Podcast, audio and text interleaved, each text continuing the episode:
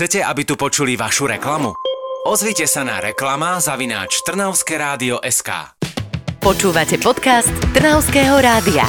Jeden podcast, pestrý obsah. Trnavské rádio. Máme za sebou tropický týždeň so šialene vysokými teplotami. Ani tie však neutlmili pozitívne činnosti v našom regióne a my sme radi, že vám o nich znova môžeme povedať. Dnes sme tu v zložení Karin Talajková, Viktoria Havránek a začneme v Trnave. Letná sezóna je v plnom prúde a už tu máme aj kopec turistov zo zahraničia, ale už čoskoro budú môcť obdivovať ďalšiu krásne prerobenú budovu v historickom centre. Najnovšie ohlásila Trnavská univerzita, že vstupuje do druhej fázy rekonštrukcie budovy Adalbertinum. To je vlastne niekdajší seminár svätého Vojtecha, kedy si tu sídlilo aj tanečné konzervatórium pri univerzitnom kostole. Áno, tak presne táto budova sa zrenovuje, budú tu nové okná a dvere podlahy. Trnavská univerzita tu chce vybudovať špičkové laboratórium, vznikne aj baroková záhrada.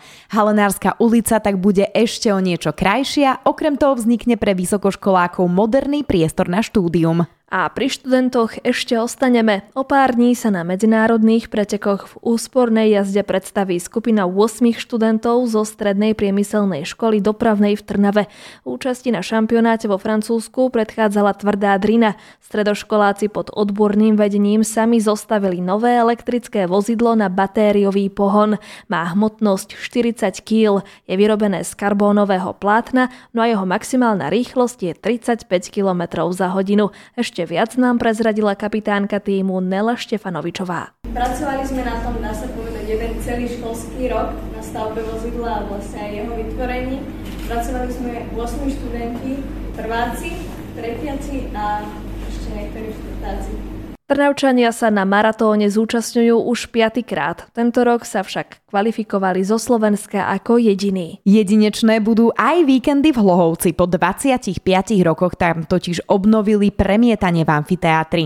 A toto Hlohovčania od začiatku 90 rokov nezažili. Do amfiteátru sa síce dostali na koncerty, ale nie na letné kino. Tento víkend má teda nová premietačka premiéru. Filmy si Hlohovčania môžu užiť každú ďalšiu sobotu a nedelu. Divákov čaká príjemný zážitok, nakoľko sa v ostatných rokoch amfiteátra rekonštruoval.